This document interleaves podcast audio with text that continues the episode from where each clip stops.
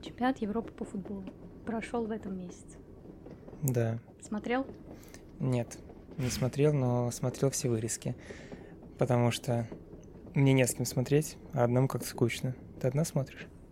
Ну, когда как... Ну, я смотрела в основном с мамой, но как смотрит моя мама, это считай, что я одна смотрю.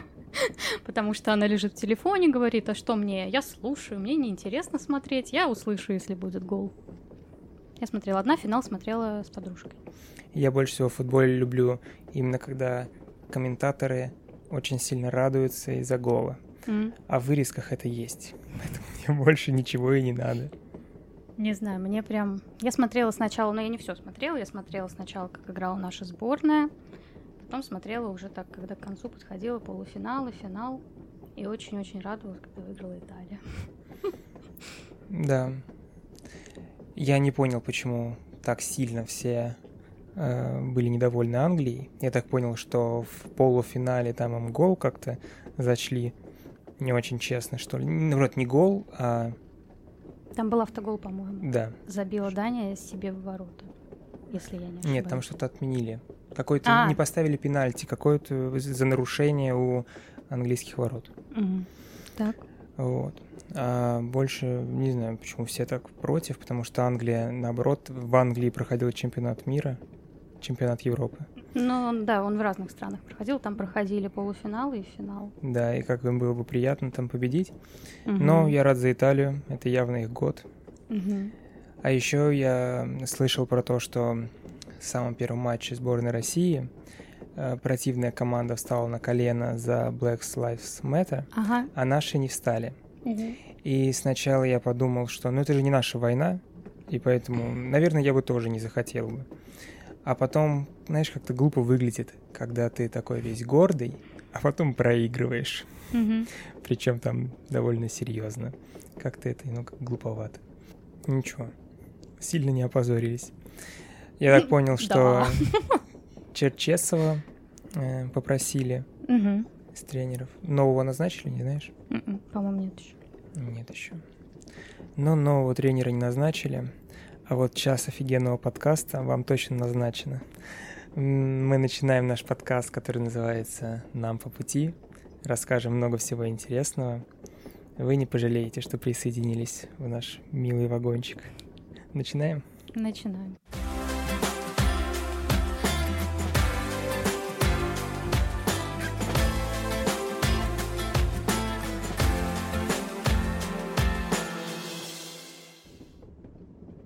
Много чего происходит сейчас. Прошел Каннский кинофестиваль, о котором вообще очень мало чего говорят, потому что это не Оскар, хотя он, наоборот, должен быть более интересен для нас, так как там больше российских картин.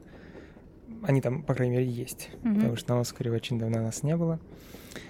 В этом году э, победил Франсуа Дюкарно с фильмом «Титан» Жюлия. Сказать совершенно нечего, потому что фильмы не вышли.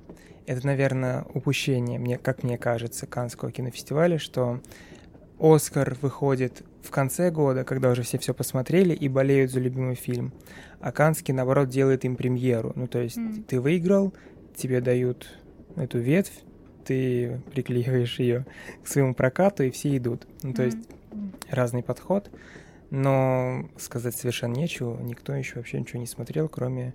великих кинокритиков, которые там побывали.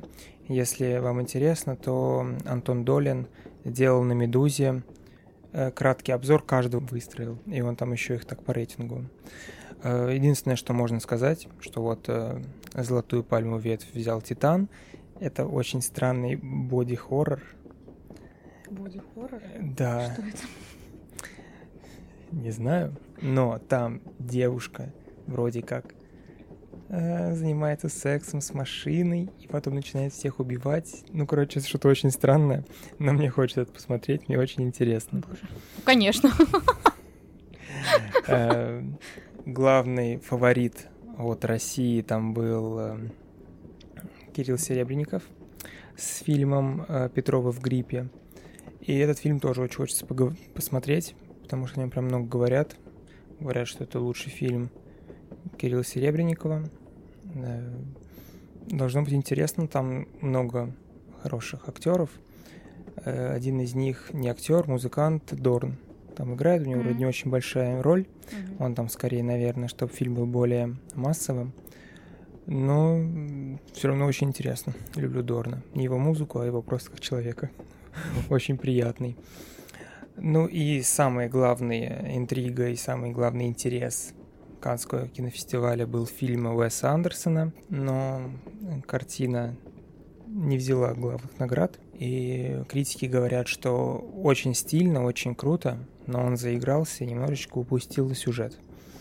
И поэтому скучноватый. Единственное, что я смотрел... Не единственное, я еще смотрел «Острых собак», но вот из его, прям его, я смотрел «Отель Гранд Будапешт». Смотрел, ну, нет? Я смотрела, да, кстати. Вот, он классный. Ну, ты помнишь, что это стиль его. Угу. Вот, этот фильм в таком же. Угу. Поэтому тоже ждем, нам обязательно будет в кино сходить. Угу. Э, ты давно в кино была? С тобой. А, да, точно. Месяц назад. Не будем говорить, на да. чем. Да, на ужастике каком-то непонятном. Я... В это, на этом месяце был в кино. Вообще прекрасно, первый раз в жизни. Летний кинотеатр рядом, mm. с, музе... рядом с парком Горького, в парке Музеон. Музеоне. Очень круто. Mm-hmm. Я там был на «Берегись автомобиля». автомобиля. Сначала было еще светло.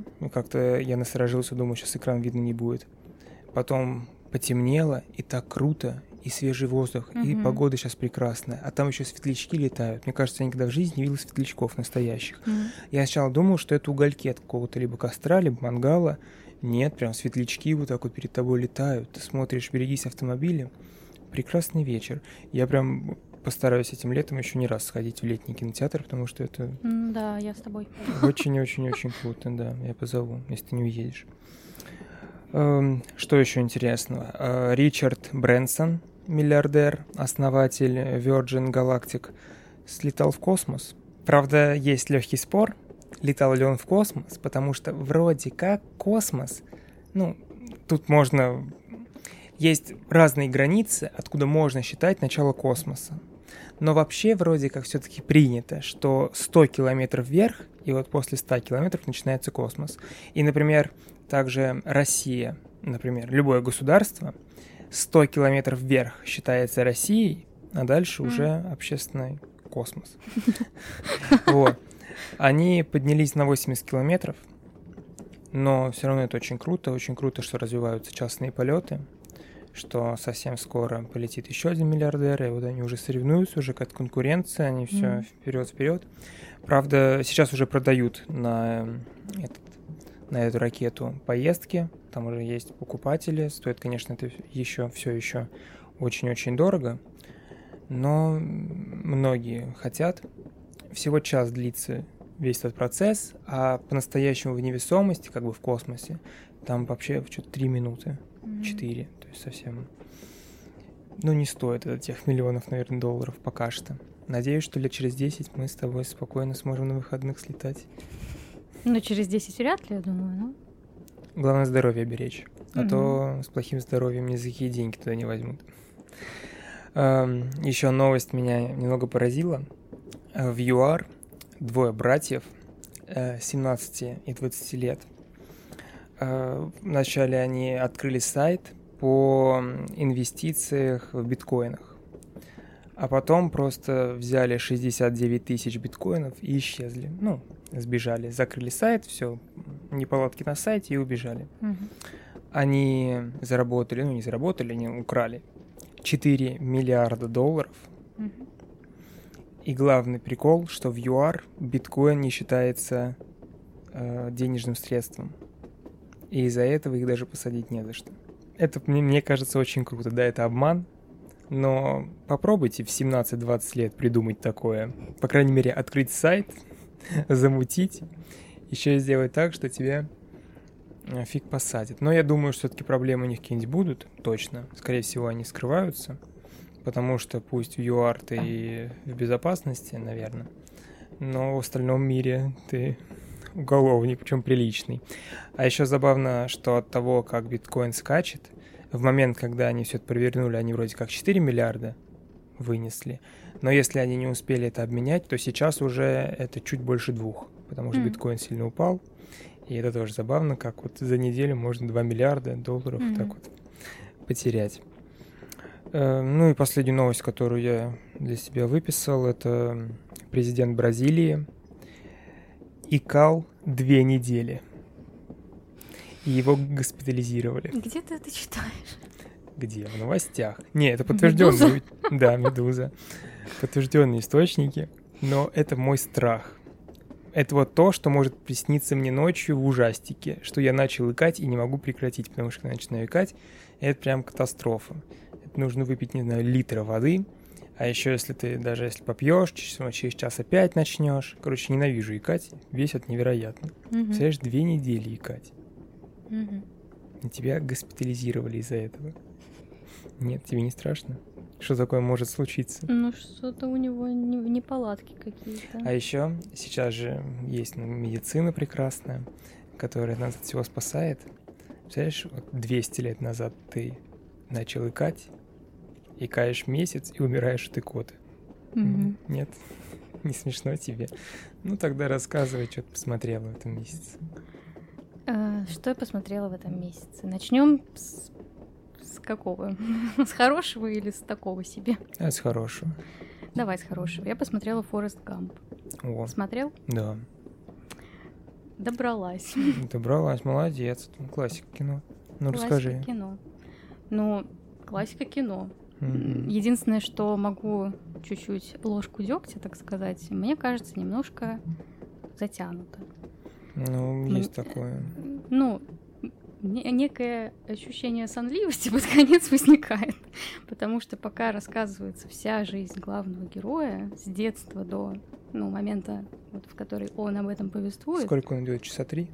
Ну вот я не помню, сколько он идет, но, наверное, да, может, два с половиной, три. Ну и чего-чего? Ну, немножко нудновато уже, под конец устаешь, но так, конечно, фильм крутой. Это, вот, как ты сказал, классика кино, которую сто процентов можно посоветовать всем посмотреть. Да, всем посмотреть, но все-таки советую такие фильмы смотреть в одиночестве, потому что иногда, когда ты смотришь что-то очень великое, крутое, с друзьями, то да. ты начинаешь смеяться на какой-нибудь да, фигнёй, да, да. и всё уже. У меня так было с э, «Дневник памяти». Это вроде как классика, причем еще и драма, серьезная. Mm-hmm. Но там был отец, по-моему, у Рэчел МакАдамс. Угу. Или ее, или его отец, э, Гослинга. И он был с усами и с трубкой. И вот мы с другом как сделали ассоциацию, что это Сталин, так и смеялись весь фильм, что это Сталин. И все, какая нафиг драма, что вы говорите вообще такое? Да-да-да, я так, также смотрела тоже что-то по Николасу Спарксу, не «Дневник памяти», а какой-то такой послабее и менее известный фильм, э, и потупее. И мы тоже просто... Среди нас был парень, который шутил постоянно на романтичных моментах про пивас и так далее. И мы тоже просто ржали, и там вообще не было ни нотки, никакой романтики и драмы. Поэтому, да, это сто процентов надо смотреть не с друзьями. Либо я смотрела с мамой, ну, вот, как бы тут все нормально, серьезно, мы просто обе смотрим, анализируем, и, ну, нет такого. Либо, да, действительно, одному надо смотреть такие фильмы. В компании надо смотреть только комедии. Да, что-то расслабляющее такое. Веселое. Просто... Потому что во многих время. великих фильмах атмосфера — это самое главное, а когда ты сидишь там, переговариваешься еще с телефоном. Mm-hmm. Когда я с кем-нибудь смотрю кино, то я всегда вообще запрещаю телефоны брать, что-то переписываться. Ну, сели смотреть, давай смотреть. Ну, ты что-то фигней mm-hmm. заниматься. Да, «Форрест Гамп» очень классное кино. Я не помню все посылы этого фильма, но главное, что, я думаю, нужно знать каждому, что если ты чего-то хочешь, надо просто это начать делать mm-hmm. и делать. Просто «Форрест Гамп», он, конечно, такой слегка, ну, без диагноза, но все же немножко дурачок. Да. Но из-за того, что он дурачок, вот он захотел играть в теннис, и он просто играет. Играет, играет, и просто становится лучшим. Потому что он не думает о том, зачем мне это, трачу времени, а пригодится ли мне это. Mm-hmm. Нет, хочет, все, пошел играть. Потом вообще лучший игрок на планете. Хотя все равно, мне кажется, слегка утрировано все. Ну, ну еще бы. Ну, то есть, все равно это кино. Ну, само собой. Нужно все равно думать, я думаю, в жизни, пригодится тебе это или нет. Ты не станешь Форрестом Гампом, чемпионом всей Америки. Ну, это понятно. Играем в настольный теннис. Просто Форрест Гамп, у него там жизнь-то, дай бог каждому. Он там и войну прошел, ну, и да, чемпионом да, да. стал в теннис. Помогай, я не помню. Ну, короче, много чего у него было. Да-да-да, бегал и он пробежал там. Он, да, всю Америку. Столько всего вряд ли один человек все-таки сможет себя вместить, но что-нибудь одно из этого, дай бог, не войну, пробежать всю Америку, например, или стать лучшим в каком-нибудь спорте. Способен каждый, надо просто встать и начать делать. Mm-hmm.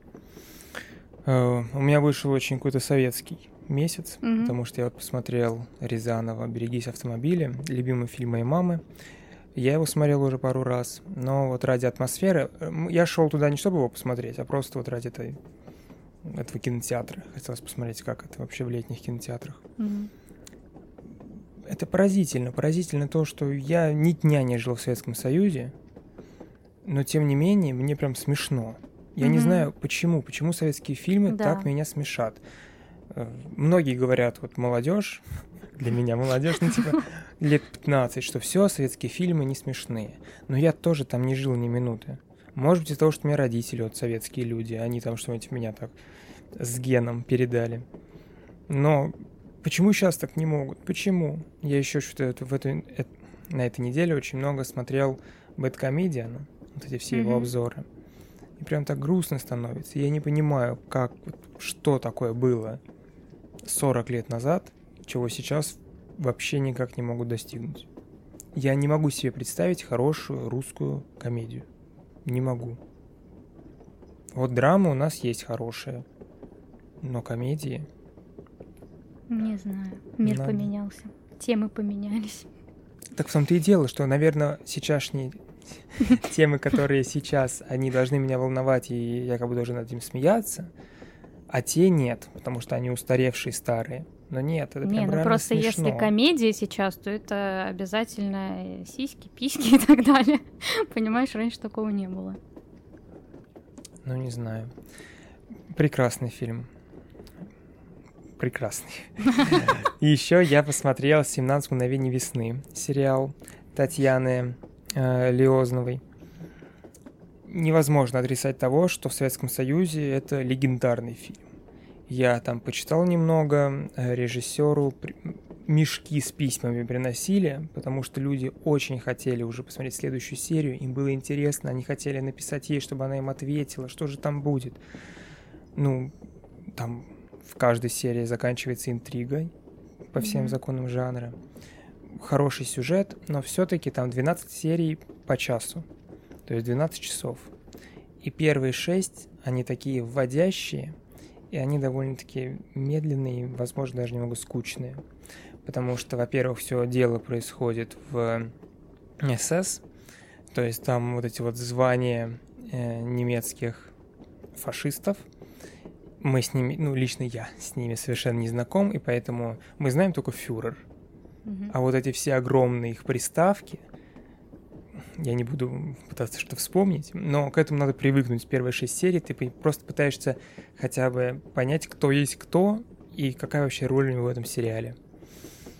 Но сериал крутой. Я, правда, думал, что я брошу где-нибудь на пятой серии, но я вот выдержал первые шесть, mm-hmm. и дальше стало интересно. Приятно, что у нас тоже есть свой Джеймс Бонд. Но вот э, главный актер Тихонов очень крутой. Причем там актерский состав просто звезда на звезде. Отлично. Еще интересно, что я не помню кто, если не ошибаюсь, Табаков сыграл там одного из э, Убер, Шмубер, Мапер, Фюрера. И ему писали реальные родственники и говорили, что спасибо, вы очень круто сыграли. Вот. Что ты еще посмотрел? Еще я посмотрела фильм, называется «Века долин». Это типа мелодрама. Угу. Он известный, я не знаю, ты не слышал? Не, не слышал. Просто мне постоянно попадаются в инстаграмах и так далее, и в тиктоках всякие от- отрывки фильмов, ну, типа как рекомендация. И я его постоянно видела, и там постоянно было куча положительных комментариев, что угу. это там мой любимый фильм и так далее. Коротко, в чем суть? В том, что девушка живет больше века, она родилась там где-то в начале двадцатого века и попала в аварию и перестала стареть. Так, это какой-то приквел «Сумерек»? Я не смотрела «Сумерки», я не знаю. Я смотрел только первый, ладно, я просто пошутил. Чего рассказывать? Ну, в общем, она перестала стареть, и вот в таком вот двадцатидевятилетнем образе молодой красавицы она живет до нашего века, и там постоянно влюбляется, сбегает, потому что понимает, что там у нее секрет этот и так далее. Ну, в общем, про любовь. В конце влюбляется, я думаю, понятно, к чему все приводит. Ну, я не знаю, почему все пишут, что это их прям любимый фильм и лучший. Ну, такой обычный фильм, обычная мелодрама. Приятная и довольно симпатичная картинка, особенно когда вот эти отсылки в, в прошлое, в двадцатый век. Но что он прям какой-то бомбический, я бы не сказала.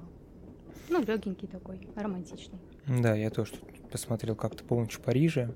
Я смотрела тоже его. Вот, и что-то я не понял. Ну, в смысле, фильм-то я понял, я не понял, почему там все восторгаются. Ну, «Полночь в Париже» там... Атмосфера хорошая. Атмосфера там, когда всякие Пикассо, Фиджеральд, кто там еще, да, это, конечно, это моя тема, я такое обожаю, это моя мечта. Наверное, ну, поэтому. Просто такой, ну, мелодрама. Ну да, конечно. Окей. Легенькие драма, фильмы. Да. Еще я начинал смотреть в этом месяце «Пищеблок». Это сериал от Кинопоиска, снятый по книге Иванова. И все говорят, что книга супер. Я решил смотреть, тем более, что все писали, что сняли молодые люди. Хорошо сняли. Что-то я вообще... Я посмотрел первые две серии, что-то сумбурно. Вроде сериал-сериал, а потом три минуты какого-то клипа. Знаешь, когда вот так вот снимают клипами? Слоумо, какая-нибудь музыка mm-hmm, играет, mm-hmm. и тут начинается вот эти вот «Поцелуи у речки». Не знаю. Не, ну это буквально. Там есть такое. Вот. Это как про вампиров в советском лагере. Да. Что-то знакомое, я не могу вспомнить, где я слышала про этот сериал. Ну ладно, так. Вот. Ну, нечего сказать, просто это, не знаю, какое-то легкое графоманство. Вот у сценариста, который ни в коем случае не у Иванова, а в смысле тот, кто адаптировал. Потому что они как будто пытаются сделать... Mm. Ну, не пытаются, а делают вид, что прям это все очень круто, супер, классно. А на деле сумбурно и непонятно. Я поняла, где я слышала про него. Его снимали в Твери, в моем родном mm-hmm. городе. И у меня есть знакомая, скажем, ну, у подруги моей тети. Она занимается гримом для актеров. Я думаю, что она там работала, оттуда я, наверное, про него и слышала. Ну, грим там хороший. Да. Все, я еще на самом деле смотрел «Форс-мажоров». Это сериал про адвокатов. Это сериал с женой принца Гарри. Да, да. Я только поэтому про него слышала. Это я тоже понял в какой-то момент, когда на Кинопоиске залез. Угу. Я люблю включить, это если так особо не всматриваться. Сидишь, свои дела делаешь, оно играет, там что-то сезонов десять или девять. Я вот пять посмотрел. Первые пять круто, угу. а потом что-то... Ну, как это и всегда бывает со всеми этими сериалами, в которых... Очень много серий, они все по сорок минут, там каждую серию они пытаются делать что-то новое, и в один прекрасный момент идеи заканчиваются.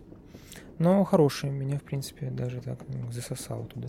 Ну, еще мы посмотрели «Ужастик», но о нем говорить совершенно не хочется, потому что это один из миллионов ужастиков, ничего интересного. Не то чтобы я был против ужастиков, ужастики есть очень хорошие, но их, к сожалению, очень мало, поэтому я изначально настроен... Очень так специфично, mm-hmm. что сейчас приду и будет фигня. Mm-hmm. Хорошие ужастики, не знаю, можешь по пальцам пересчитать. Ну что, переходим к следующему тогда, потому что, в принципе, по фильмам у меня все. Mm-hmm.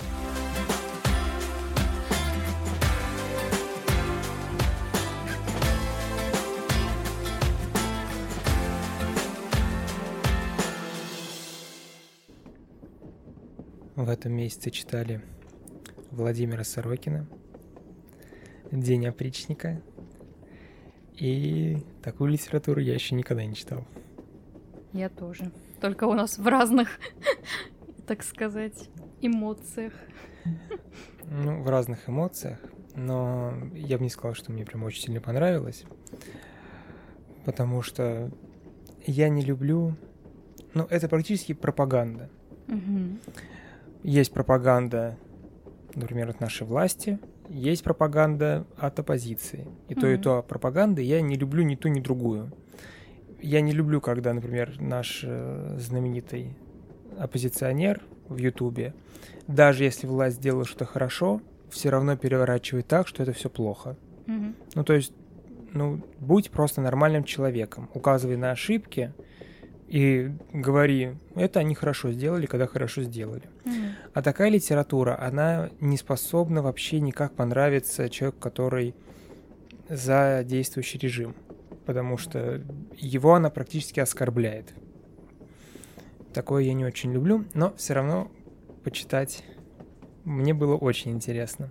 Э, немножко введу в курс дела. День опричника, буквально. Мы смотрим в будущее, мы смотрим в две тысячи двадцать восьмой год, Россия, и все вернулось к такому царскому режиму. Вернулись опричники. Опричники — это были такие защитники Ивана Грозного. Вот. И вот они вернулись, они решают проблемы царя. И вот целый день его показывается. Причем день очень длинный. Он там успевает решить тысячу проблем, еще и слетать в другой город на самолете, вернуться. Там столько всего происходит на самом деле за этот день. Книга такая на контрастах, что очень интересно, этот контраст такой русский, когда ты сначала убиваешь неверного, mm-hmm. они там в самом начале книги едут убивать столбового дворянина, mm-hmm. а потом сразу едешь в церковь отмаливать грехи, также ты употребляешь наркотики, но в то же время они друг друга, вот это опричники, они такие братья, прям настоящая семья, бьют друг другу по губам прям с кулака, если ты материшься. Mm-hmm. И материться в, в этой стране, в этой утопии, антиутопии, можно только палачам и военным, потому что у палачей и военных очень сложная работа. Mm-hmm. Всем остальным царь запретил. Вот такие контрасты. Ну, это интересно, это интересно, потому что там все равно...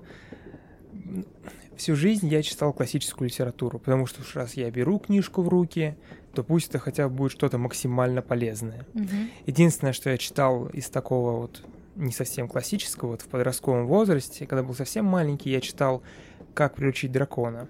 И там были вот эти вот э, словечки, не матерные, само собой, но такие прям что-нибудь типа «херня». Вот такие mm-hmm. вот, а когда ты там пятиклассник, то тебя это, конечно, очень сильно забавляет.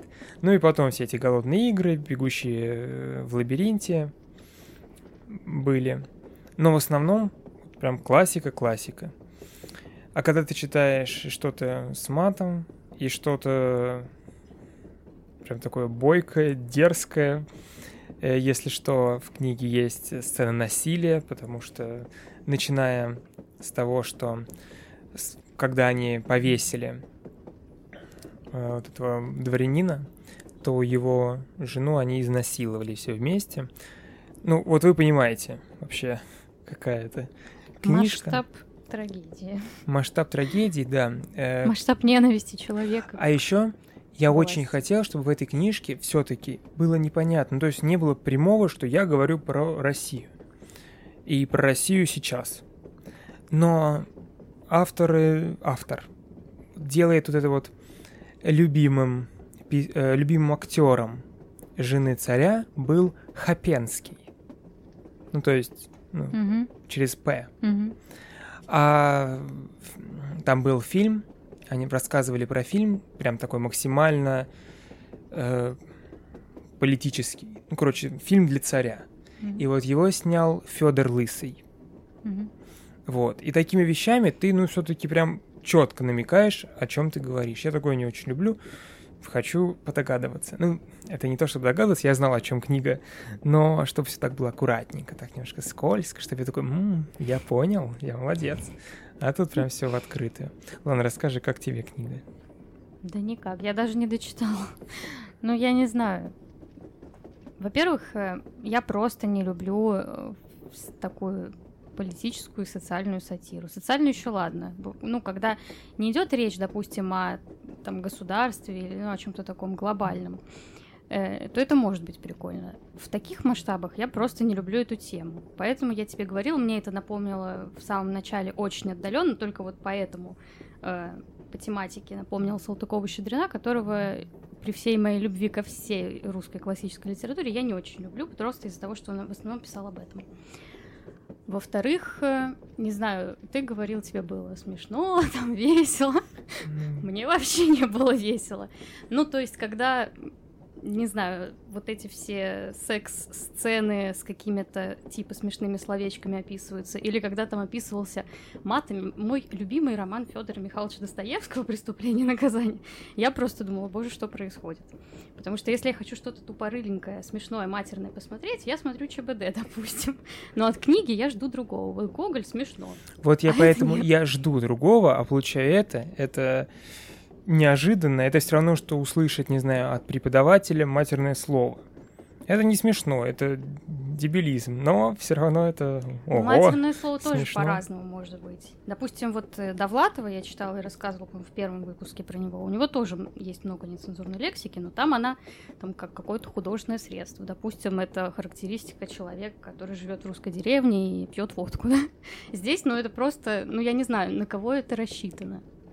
Ну, короче, я не знаю. Мне не понравилось. Но я не дочитала, может, там в конце просто восторг, там, отрыв башки и так далее. Там в конце, если вы решитесь почитать, ждет очень большой сюрприз. Потом мне расскажешь тогда. Да, не буду спорить. У книги есть продолжение. Она называется... Продолжение есть. «Сахарный Кремль». Ну вот я говорю, мне, конечно... Было интересно это прочитать, потому что книжка маленькая, она там что-то двести страниц. Ну да. Почему бы нет? Почему бы не познакомиться с автором? Да, но самое интересное, что мы целые сутки как бы наблюдаем за, за злодеем. И это всегда очень интересно, потому что злодеями просто так не становятся. И что повлияло, и как вот он себя оправдывает, все это лично мне очень интересно. Так, и что на него повлияло? Ну что, вот сказать, что главный герой, которого зовут Камяга, он плохой? Ну, я где-то полкниги прочитала. И ты назовешь его плохим? Просто я восприняла это так, еще потому что, как я тебе сказала, когда просто гуглишь книгу и в Википедии вылезает там первые четыре строчки, там сразу четко по-русски написано антиутопическая повесть, сатира, там антиполитическая и так далее и тому подобное. И я сразу, ну, читала с настроением, что это человек оппозиционер, скажем, ну, литературный, что это все э, высмеивание нашей власти, все, к чему это приведет вот в двадцать восьмом году, если все так и останется, и так далее. Это да. Поэтому я просто не допускала, что он может какое-то там, ну, оправдание ему придумать и как-то смягчить. Нет, его вот эту. Нет, он не придумал всю... оправдание. Я скорее о том... Одна из самых главных мысль, мыслей, которую я хочу донести всем, кто меня слушает и когда-нибудь будет смотреть, это то, что е... вот эта вся агрессия на других людей, нужно всегда понимать, что если бы ты родился на его месте... ты был бы точно таким же. Ну, то есть, это не то, чтобы человек вот просто так, вот он хочет быть плохим, и вот он плохой. Нет, его таким сложила его судьба, вся его дорога от младенчества до вот встречи с тобой. В смысле, ну, он что, амеба? Нет-нет, я просто про всех людей, про наш мир. А, ну... То есть, ты видишь, вот ты едешь в метро, и тебя кто-нибудь взял и локтем ударил. Ну, что-нибудь такое, знаешь, он там выходил из метро заполненного, ну, и ударил тебя локтем. Понятно, и ты другое. Хочешь его прям, прям убить, потому что, ну, а почему ты не мог пораньше к двери подойти, а не в последний момент своего встать и побежать через толпу? Но ты должен понимать, что он такой, вот он, ему, ему принципиально надо сидеть, он, ему все равно он выйдет, он будет всех расталкивать. Но он такой, потому что вот так его воспитали. И что если бы, например, тебя сдали бы, там, не знаю, в приют, а эта семья тебя взяла, то ты получился бы на девяносто девять процентов этим человеком. И тут то же самое. Нужно понимать, что человек родился, и на него обрушилась просто невероятная пропаганда. И в своей голове он не делает вообще ничего плохого. Что он делает? Он едет и убивает человека, который приду, э, предал царя. Ну ничего себе. А зачем же он царя-то предал? Царь нас всех объединил. Царь Россию спас. Стену от этой гейропы построил. Как же он мог его предать? Ну, то есть, интересно побывать в чужой шкуре. Не знаю, допустим, если ты, ну, к твоему первому примеру отсылаюсь, это, мне кажется, другое. У человека просто может быть плохой день, у меня тоже такое бывает, я на кого-нибудь наору.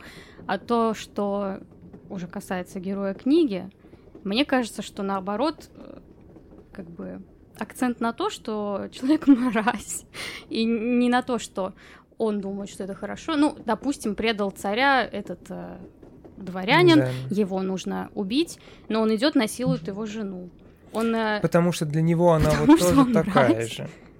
Ну, то есть, смотри, мы в Нет. двадцать первом веке легко об этом рассуждаем, потому что у нас хоть и есть пропаганда тоже, но мы из-за того, что вот мы можем взять и скрыться в интернете, и смотреть то, что нам нравится, и вообще не обращать внимания, что происходит по сторонам. Но еще сто лет назад один практически человек организовал главную катастрофу человечества. Я про Гитлера и про эс эс. Или про Сталина, который был очень плохим человеком, но тем не менее на его похоронах ревела вся страна. То есть, ну, какая может быть пропаганда? Какая она бывает? И что вот этот человек вырос в таких условиях. Но там есть интересные все-таки вещи, вот, которые мне прям правда понравились.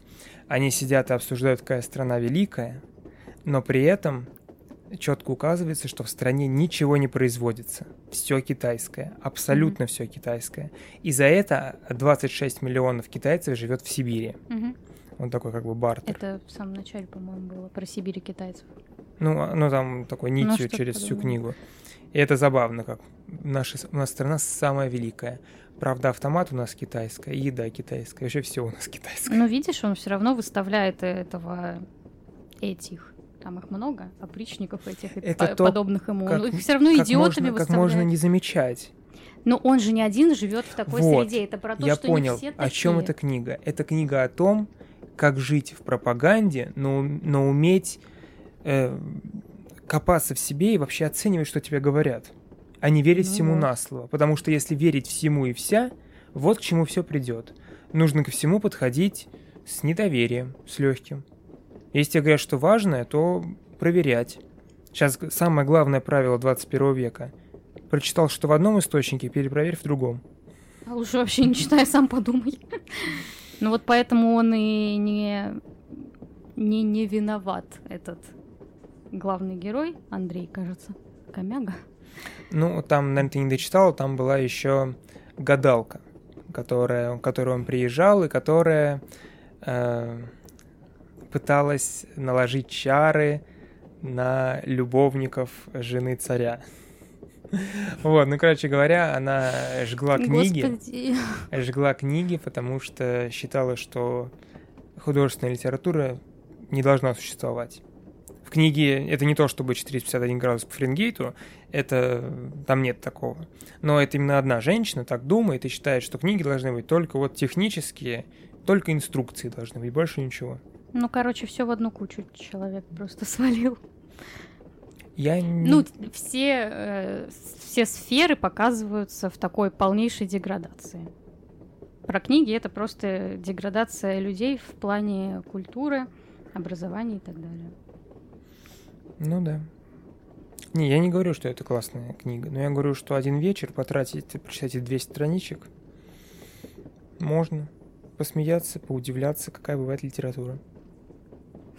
Например, еще Чак Паланик, э, когда я его читал там в юности, тоже меня всегда поражал, потому что я не ожидал, что книги бывают и такими, что можно вот...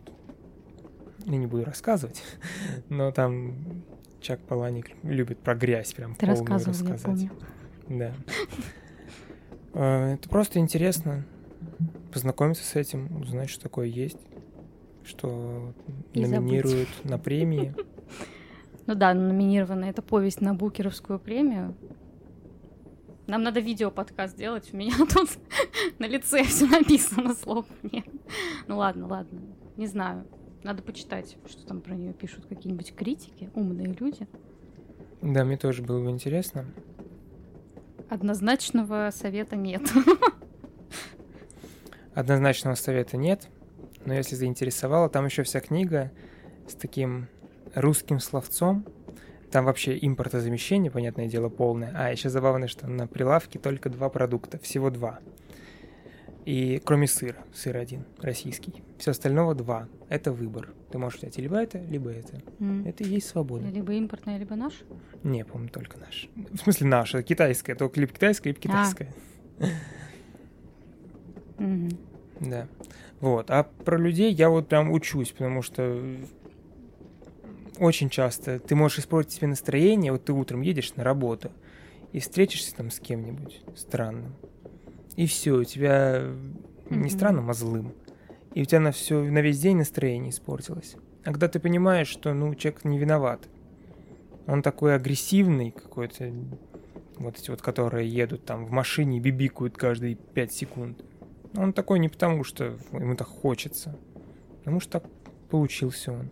Это ни в коем случае не оправдывает, ни в коем случае нельзя говорить, ну извините, я такой получился, надо mm-hmm. над собой работать. Это скорее э, мысль для тех, кто с этими людьми взаимодействует, потому что это им надо понимать, что надо быть спокойнее к ним. Все нормально, все хорошо. Это еще, кстати говоря, к тому, сегодня буквально читал э, где-то в России, на российском курорте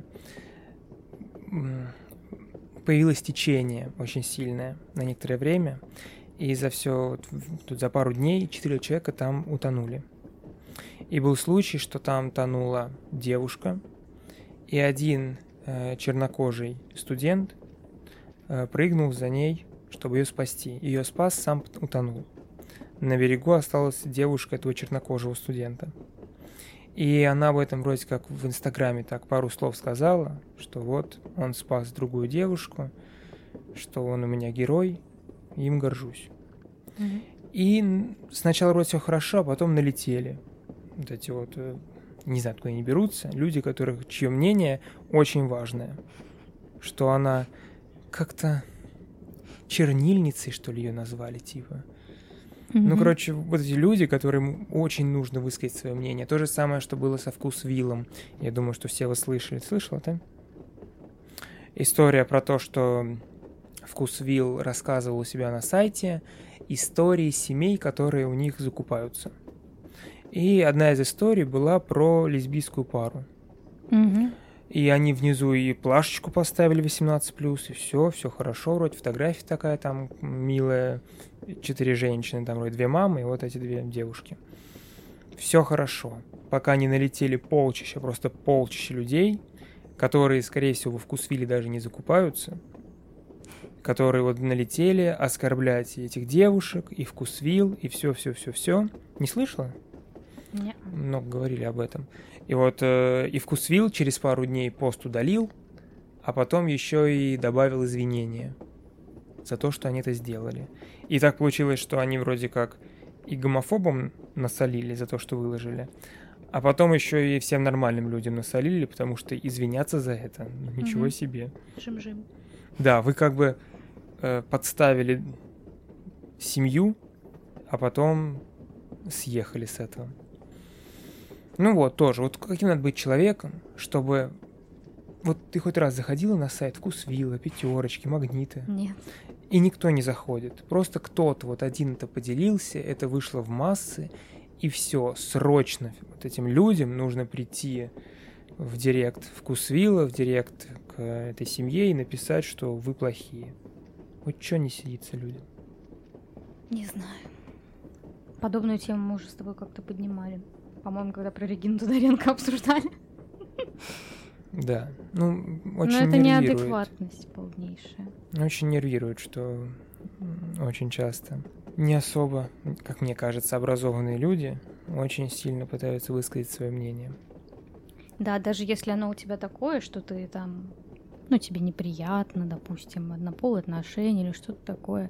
Все же по-разному к этому приходят, наверное, к принятию. Можно просто не говорить об этом. Ну или обсудить с друзьями ну, на да. диване. Тем более в такой форме, конечно, когда ты оскорбляешь и угрожаешь, не дай бог, и так далее, это ужас. Да, именно так. Мне еще вот попалась на глаза, есть комик Идрак Мирзализаде, и он в каком-то YouTube-шоу высказался, не высказался, а шутил, и вот если вырезать из этой шутки кусочки, звучит так, как будто он русофоб. Но это большая шутка, которую слушать надо полностью. Но люди нарезали, выложили это в сеть, и это даже Соловьев комментировал. Про то, какой Идрак Мирзализаде плохой. А потом на этого Идрака напали на улице. Вы выследили. Потом из-за этого им приходится делать посты про то, что люди, а вы посмотрите не тридцать секунд, а две минуты полностью шутку послушайте, а потом, может быть, уже нападайте на меня. Вы вышли, вы выследили, вы подождали. Но вы могли, пока вот ждали меня у дома, или где они там были, открыть телефон и посмотреть, что я там говорил-то вообще. Мне кажется, что людям просто скучно. Вот им нечего делать, и они ищут себе, чем бы заняться сегодня вечером. Может, пойдем и забьем кого-нибудь? Ну, это вообще я не представляю. Не представляю, что в голове должно быть. Не надо так. Зачем так делать? Это прям плохо-плохо-плохо. А еще плохо-плохо, что наш подкаст заканчивается. Мы будем очень-очень сильно рады, если вы нас поддержите, если вы подпишетесь в наш, на наш телеграм-канал, если вы поставите нам э, в iTunes, не в iTunes, в подкасте, на Apple подкастах, э, как можно больше звездочек, надеюсь, что шесть. Э, а мы будем продолжать вас радовать, становиться все лучше и лучше. Э, со звуком мы уже вроде как справились, осталось разобраться с тем, что внутри подкаста, и делать его интереснее и интереснее. Если вы вдруг знаете, что можно было бы улучшить, мы с удовольствием вас выслушаем. Напишите хоть в личку, хоть в комментариях. Слушайте нас, подписывайтесь. До скорой встречи. Всем пока.